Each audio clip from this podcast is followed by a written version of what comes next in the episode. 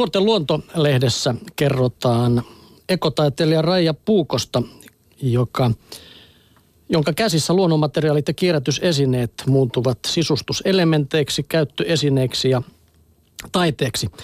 Ja hän on julkaissut valokuvaaja Marjo Koivumäen kanssa viisi kirjaa jo ja tämän uusimman nimi on Sisusta risusta. Ja kaikissa näissä on yhteisenä ajatuksena luonnonmukaisuus, esteettisyys ja harmonia. Ja tässä uusimmassa kirjassa tartutaan siis luonnonmateriaaleihin. Puukko opastaa ensimmäisten sivujen tarvikeluettelosta alkaen lähes kädestä pitäen kauniiden risukorien, kranssien ja asetelmien tekoon. Inspiraatio ja luovuus tarttuu kirjasta kuin itsestään ja mieli hamuaa jo metsäpoluille risun etsintään tai kirpputoreille hylättyjä arteita penkomaan, näin kertoo Taija Rinne.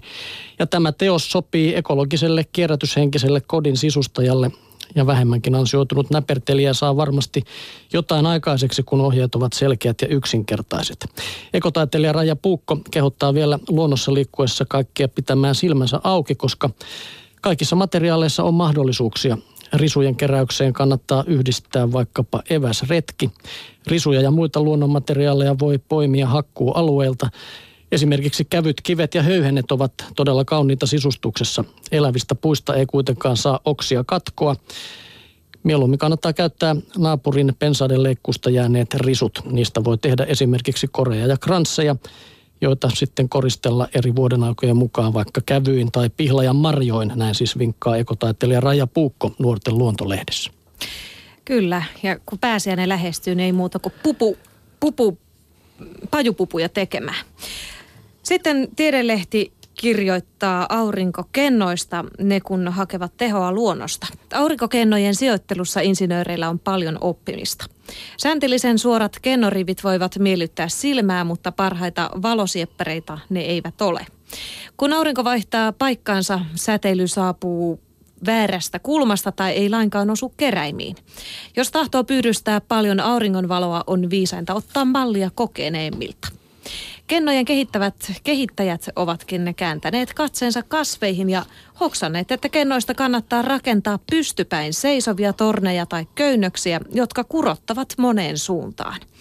Rivistöä tehokkaammin valoa kerää myös mykörös sommitelma, joka koristaa esimerkiksi päivänkakkaran keskustaa.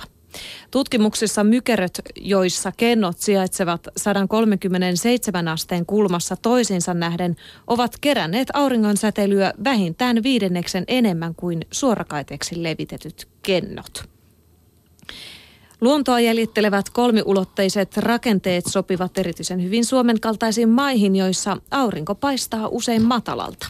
Lisäksi, lisäksi ne vievät yleensä vähemmän tilaa kuin lappeelleen asetellut kennot.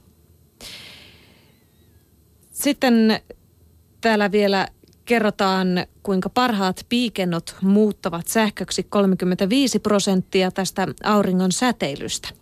Kasvit yhteyttävät vain noin prosentin teholla, mutta silti fotosynteesiä kannattaa jäljitellä.